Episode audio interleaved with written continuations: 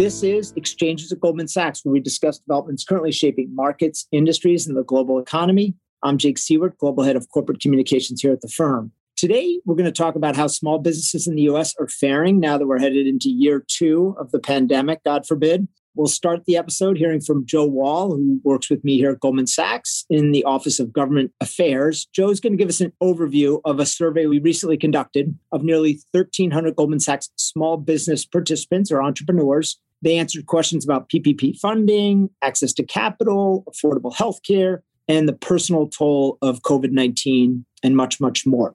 Then we'll hear directly from two small business owners themselves to talk about how those themes are playing out for them personally we're joined by Brent Reeves of Smokey John's Barbecue in Texas and Joellen Hockenbrow of Providence Power Yoga. Both Brent and Joellen are graduates of the Goldman Sachs 10,000 Small Businesses Program.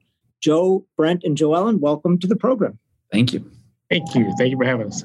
All right. Before we get to the entrepreneurs, Joe, talk a little bit about the survey that I just mentioned. This is not the first survey we've done, but the latest. What did the entrepreneurs who are running these small businesses have to say about the ongoing impact of the pandemic on their businesses? And what do they need to keep the lights on right now?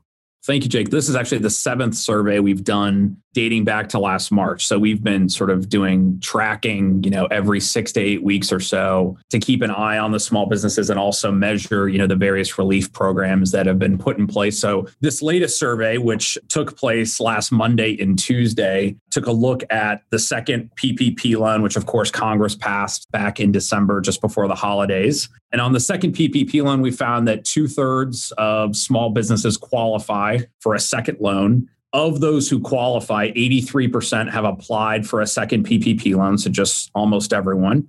About half, 54% of those who have applied have been approved and received funding. And then when it comes to sort of assessing the impact of the second loan already, and pretty incredible number, 88% say the second PPP loan has been absolutely vital or very important to helping their businesses survive.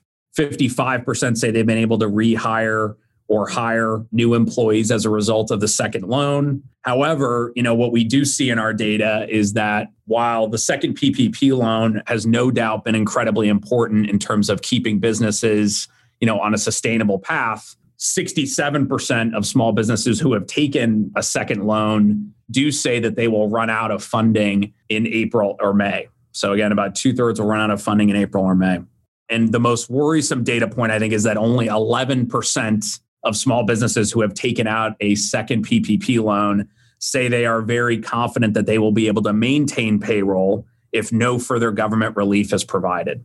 And as an aside, 43% of small businesses say they don't think their operations are going to be back to normal until the fourth quarter of 2021 or 2022. So for most of them, right, they they sort of see this as a long-term recovery, not something that's going to snap back in the spring or summertime. And I would say the other, you know, few areas that we dug into, which I thought were pretty insightful data points. Number one, on access to capital, just 30% of small business owners say they are very confident they could access a line of credit or loan for their business from a financial institution. In contrast, 54% were confident prior to the pandemic. On healthcare, which I think is, you know, a consistent issue that we see in our survey data, about half of small businesses, 50% on the dot, provide health insurance to their employees. 79% of those who provide health insurance say their employer costs have increased in the past year. And then the final, you know, two points I'll touch on is, you know, we also have seen in our data just the personal toll of COVID on small business owners and their employees. So 46% say they or their employees have faced mental health related issues stemming from COVID 19. 50% of small business owners have dipped into their personal savings. 58% have foregone paying themselves at some point during the pandemic. And then the final area I'll touch on before we hand it over to Brent and Joellen is that our data going back to last April has tracked what has been an uneven recovery for Black small business owners. So in our most recent data set, we found that you know Black business owners, when it comes to both applying for PPP but also receiving the loan funding, lag the overall population. So 73% of eligible Black owners have applied for a second PPP loan in comparison to the overall number of 83%. 42% of Black business owners who have applied for a second loan have been approved and received funding. That's 12 points lower than the overall population. And on the access to capital issue, only 16% of Black business owners are very confident they would be able to access a line of credit or loan for their business from a financial institution. That compares to 30% from the overall population. Then finally, on healthcare, 29% of Black business owners are able to provide their employees with health insurance coverage. That's 21 points lower than the overall population, which is 50% of the total population provides health insurance. All right, Joe, thank you for that comprehensive look at the data. It's helpful, but a little sobering and a little scary. But now let's turn to some voices of hope. We want to hear directly from Brent and Joellen about how that data relates to their own personal experience running a small business over the past year. Brent and Joellen, let's start by introducing you and talking a little bit about your businesses. Brent, you run Smokey John's Barbecue. I wish I were there now. I haven't had lunch. And Joellen, Providence Power Yoga. That's another thing I could probably use today. Brent, you're based in Texas. How's it been holding up over the past couple weeks with the power outages there and more broadly over the course of the pandemic? Yeah, so the last week and a half has been a roller coaster ride. You know, we have a lot of our team members who've been affected, not having water, not having electricity. I mean, it's been absolutely difficult for them to just just enjoy normal life right now. We literally had team members that we have taken five gallon buckets and filled them with water for them to take home. So you know, it's been a little bit challenging for that. And coming off of experiencing COVID, I mean, this, this is, you know, it's like, man, this it, it's pile on pretty thick here in the last year. And I think we all have experienced that as well. But, you know, we've seen some moments of hope with people just rallying behind small businesses in general and trying to really support small businesses even through COVID, which has been great for us definitely a lot of challenges, a lot of pivoting that's taken place in this last year. But it really has made us grateful for so much that we took for granted, I think. And now it's making us become more creative. I think creativity is truly our way out of this situation. Joellen, you had just wrapped up the 10,000 Small Business Program when the pandemic hit. I'm sure that wasn't part of the curriculum, getting ready for that. How have you adapted or pivoted your business over the past year, given that yoga studios typically in person, intimate gathering? Yes. Well, thanks for inviting us on today. Prior to COVID, I had just finished up our cohort here in Providence and was well on my way with my growth plan with a fourth studio set to open and really some record revenue numbers whenever this all happened and we closed in March. We immediately closed the studio. We started offering some free yoga classes online, but you know, free yoga classes is not a good business model. So once we were able to establish some of the EIDL loan and the PPP, that first round, we were able to staff up and have some tech support to help us get online and offer virtual classes, which is something we'd always wanted to do. But, you know, we were busy serving people in the studio. So we didn't think that going virtual was what we needed to do at the time. So it's pushed us really to that point. And now we offer virtual classes. Any class that we offer in the studio, we're now able to stream. But planning for a pandemic was not part of that. I remember the disaster planning in the 10,000 Small Business Program and contingency plans. And our biggest contingency plan was what would happen if we lost heat in New England. So a pandemic was not a contingency plan. Add it to the course. Yeah. So, Brent, you talked about the need for creativity. How have you switched your business model or pivoted Smokey John's over the past year to deal with the changed world that we're living in? Oh man, it's been uh, it's been a lot of changes. We really pride ourselves on connecting with the community. So we really love when our guests come in. We try to give it the cheers feel where we almost know everybody's name, you know, and spend time hanging around everyone and how your kids and that whole, you know, just it makes people feel good, makes people feel seen when we we shut down our dining room, we went to basically take out uh, to go only. I mean, that really makes us really have a challenge on creating the experience and the warmth we try to give and provide.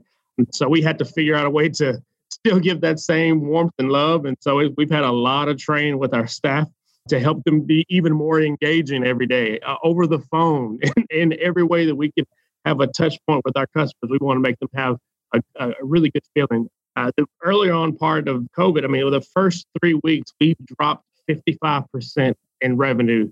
We lost $45,000 in catering that was immediately canceled when COVID hit. I mean, it was devastating for us.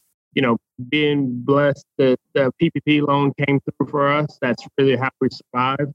And then the other thing, my brother and I decided to get on Facebook and Instagram, and we went live every night to just stay connected to our customer base. And then we made a decision to actually start doing delivery all around the metroplex, all in the suburbs, everywhere. And my brother and I would actually do some of the deliveries ourselves just to say hi to some of our customers we missed. It made it easy for us to figure out where the market was because they were all at home. so we just catered to them being at home and connected with them being at home.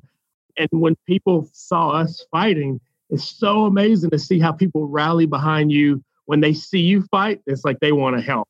Uh, and yeah. so people would start getting family meals and family packs and just really, really supporting us. And so it was really an opportunity to, to go through something very tough, but to see how the community came together to try to help us stay afloat. And that was just, it was a beautiful sight to see.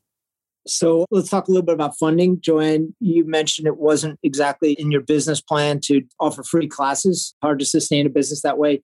How did PPP loans and the kind of liquidity challenges you faced, how did you deal with those over the course of the year?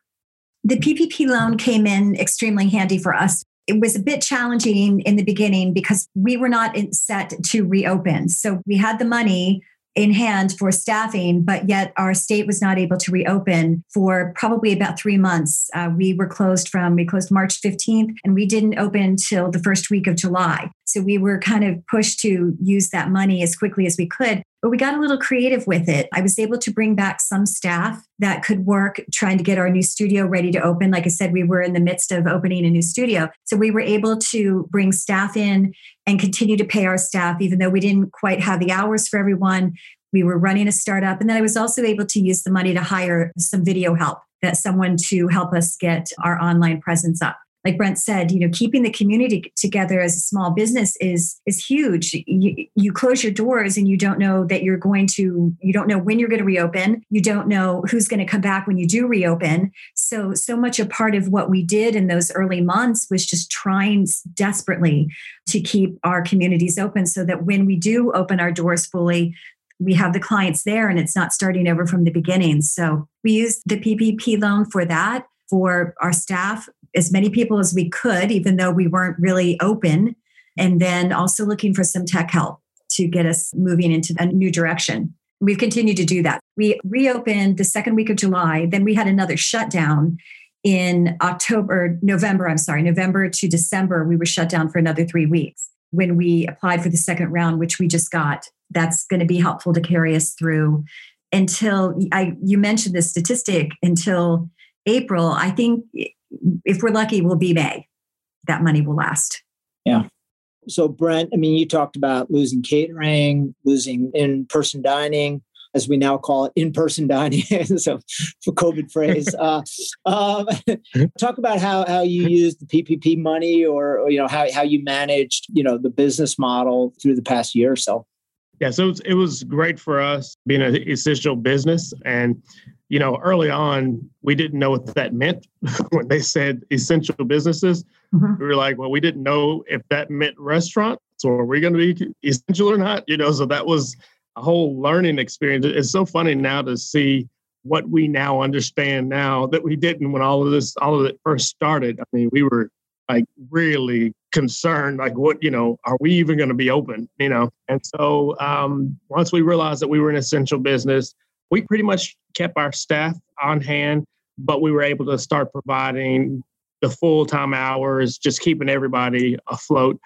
And it was great, kind of took us through all of the summer, summer months. And then again, kind of what changed for us was kind of the incidents that happened over the summer with the whole George Floyd incident that really brought some awareness to Black owned businesses. So that rally from the community, really from the country, to begin to support Black owned businesses really was a saving grace for our company because people of all areas started to patronize us. And it really was, I mean, it was just amazing to see how the country pulled together. And we really benefited from that. That with the PPP loan really is what kept us afloat. So at Goldman for years now, when we talk about the workforce, we've talked about resilience, and it seemed like kind of an abstract concept at some level. But I think really the, the questions around, we saw in the survey around mental health are much more front and center now for all businesses, and for all people. Talk a little bit about what it was like to be a small business owner and how your employees been coping. Let's start with Joellen.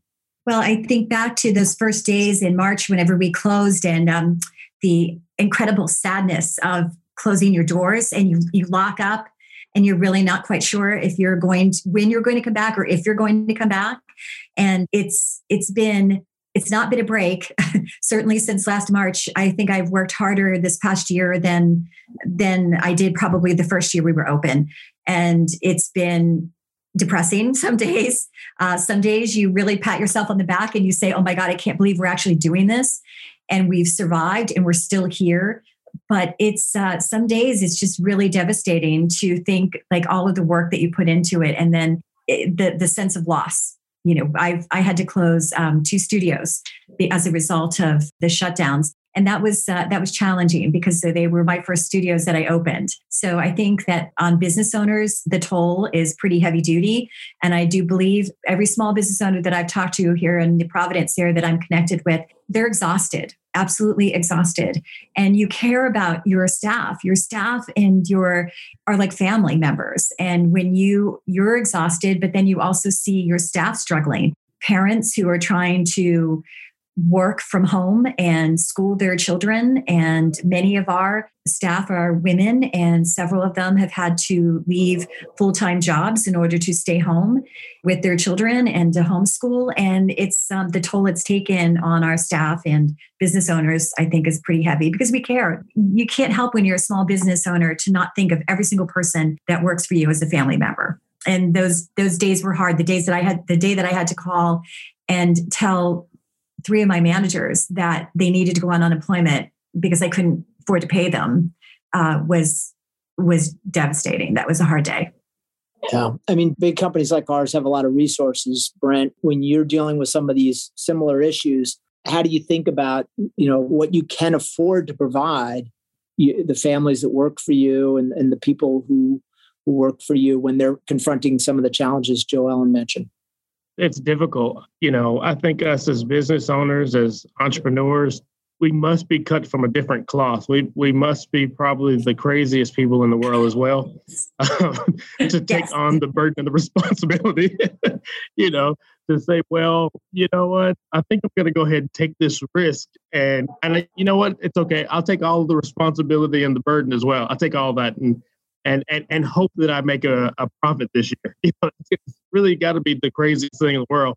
But I think the thing, and Jamel can attest to this, that your heart for people is your motivation in the morning. You know, it's like you want to provide a service, you want to provide something that you think is going to make a difference. Uh, with her yoga studio, you know, I mean, people making a difference every day in someone's life. And that's what that's why we get up in the morning and and and it starts with our team members. So when they're hurting or when they're struggling it hurts me. Like it hurts me. And it, and to ever have to lay someone off i mean there's it's like a piece of you is going away especially you know if, if they're a valuable part of the team i mean you're going to figure out whatever you can do to keep people on your team, you know, and it's and that's what our heart is. I'm sure she can attest to that. I mean, you it's it, it weighs on you. Like it's hard to sleep at night at times and it's hard to to plan and strategize because you know that one decision that you make could affect several families you know and it's like that that burden of walking with that burden is definitely uh, it, it can weigh on you. Um, and so, but that also for me turns into motivation. And that's where the creativity comes because I think to myself, like my, my dad was a big, you know, he believed in his team and he would give it all for everyone to stay on the team. And, and that's the heart that I now have. And no matter what, we're going to figure out how to keep everybody. So, yeah. it, but it definitely takes a toll on you. So, Bren, you mentioned, you know, that of the great tragedy of George Floyd and Breonna Taylor and others, that there's been a new spotlight really on, on Black-owned businesses, and there's been a little positive momentum that comes out of that awful, those awful events of last year. Talk about how you, you know, that, that what that's meant to you personally, and tell us the story of, of Shoebox Lunches, which is just a, a really cool thing that you've done. Yeah, you know, it's so it's it's been a lot to us just to see how people ha- have supported us specifically personally. We've been supported by people all around the community. When the whole incident with George Floyd happened, it it really shined a light on some dark places for our country. But the beauty and the hope was the response and the reaction that people had, and they started to want to give back to different communities, which was amazing you know, and, and then after that happened, you know, we there was, you know, like anything, they, things kind of wear off and die down a little bit. And so, you know, for Black History Month, my brother and I decided, hey, we're going to do this shoebox lunch, and we did it last year. And so the shoebox lunch basically in the South, uh, Black people would travel, and there were a number of restaurants that they could no longer go to. So they would get a nice pair of shoes, and sometimes it would come in a really nice shoebox. And so they would take that box and pack their lunch and use it to travel across the country. And so they knew they couldn't go to the restaurant, so they had to pack their own food. Well, what we thought was let's do that and create that same experience. We actually got true shoe boxes and we packed the lunches and we sold those lunches, and it was a hit last year. And so this year we decided to take it up a notch there was a lot of support for black owned businesses. So what we thought about was partnering with other small businesses. Are other 10KSB graduates that we have partnered with. And so we have created a black owned entrepreneur shoebox lunch because back then we couldn't go to restaurants and but now we're owning restaurants. And so we wanted to show the evolution of what has happened with the African American community and highlight that through this shoebox lunch. So we partnered with Urban Hydration and Mama Morris Popcorn, and, and they're all grads of 10KSB. And so it's been really cool to see the impact that it's actually had on our community. Well, I've ordered mine and I'm looking forward to getting it, but I'm also looking forward to telling um, telling my kids the story behind the shoebox because I can see that resonating in some ways that that other stories necessarily haven't. So it, has been a super challenging year for both of you. But talk about one thing you're optimistic about as you look to the future. Uh, we'll start with Joellen.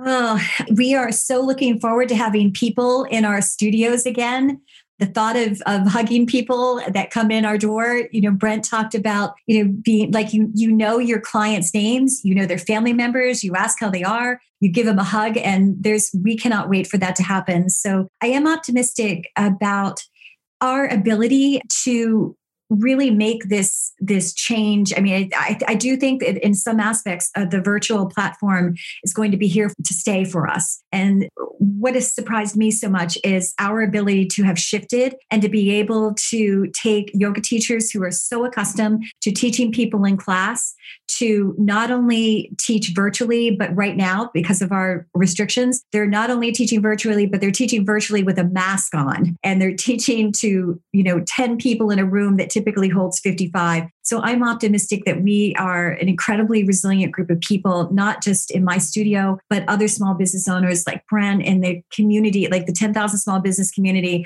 I've seen such a an outpouring of support for each other and a sense of resiliency just to be able to you know to go forward. And i think we're all really looking forward to opening up our businesses again and welcoming people in our doors. Maybe a while before it's 50 people in a room but we'll be really grateful when we can have 20 or 25 but I, i'm looking forward to this summer and hoping that we'll be able to have people in and just so encouraged by my ability, our staff's ability, and other small business owners' ability to pivot and redirect and be resilient. All right, great. Brent, what do we have to look forward to this year? You know, I'm really looking forward to the events. you know, uh, I just love the catered events. You know, there's just online is great and that's wonderful. And I know everybody's, uh, you know, we're we're we're used to it now. We're getting beyond the glitches and all those different things. But you know what doesn't glitch? Humans. When we walk in contact with each other, it's just a beautiful feeling uh, to just be able to look in someone's eyes, see their smile. You know, I miss smiles. You know, I, I miss just looking at people and being able to like, hey, how's it going? I, you know, I miss that. The beauty of, of food, and you know, we, so we do barbecue and we do soul food. The beauty of soul food is it makes you smile and to be robbed of the smile is just a disgrace, you know.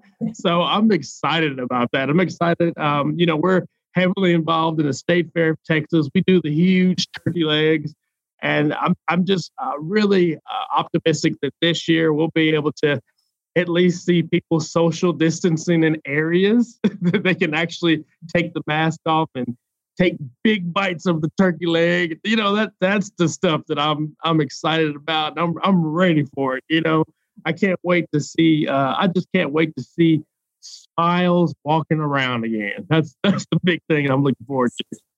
All right, Brent, me too. Thank you so much for giving us a little injecting a little optimism and thanks for joining us today, Joellen Brent and Joe. Thank you so much. Thank you. Thank you for having us. That concludes this episode of Exchanges Goldman Sachs. Thank you very much for listening. And if you enjoyed the show, we hope you subscribe on Apple Podcasts and leave a rating or a comment. This podcast was recorded on February 22nd in the year 2021. Thanks for listening.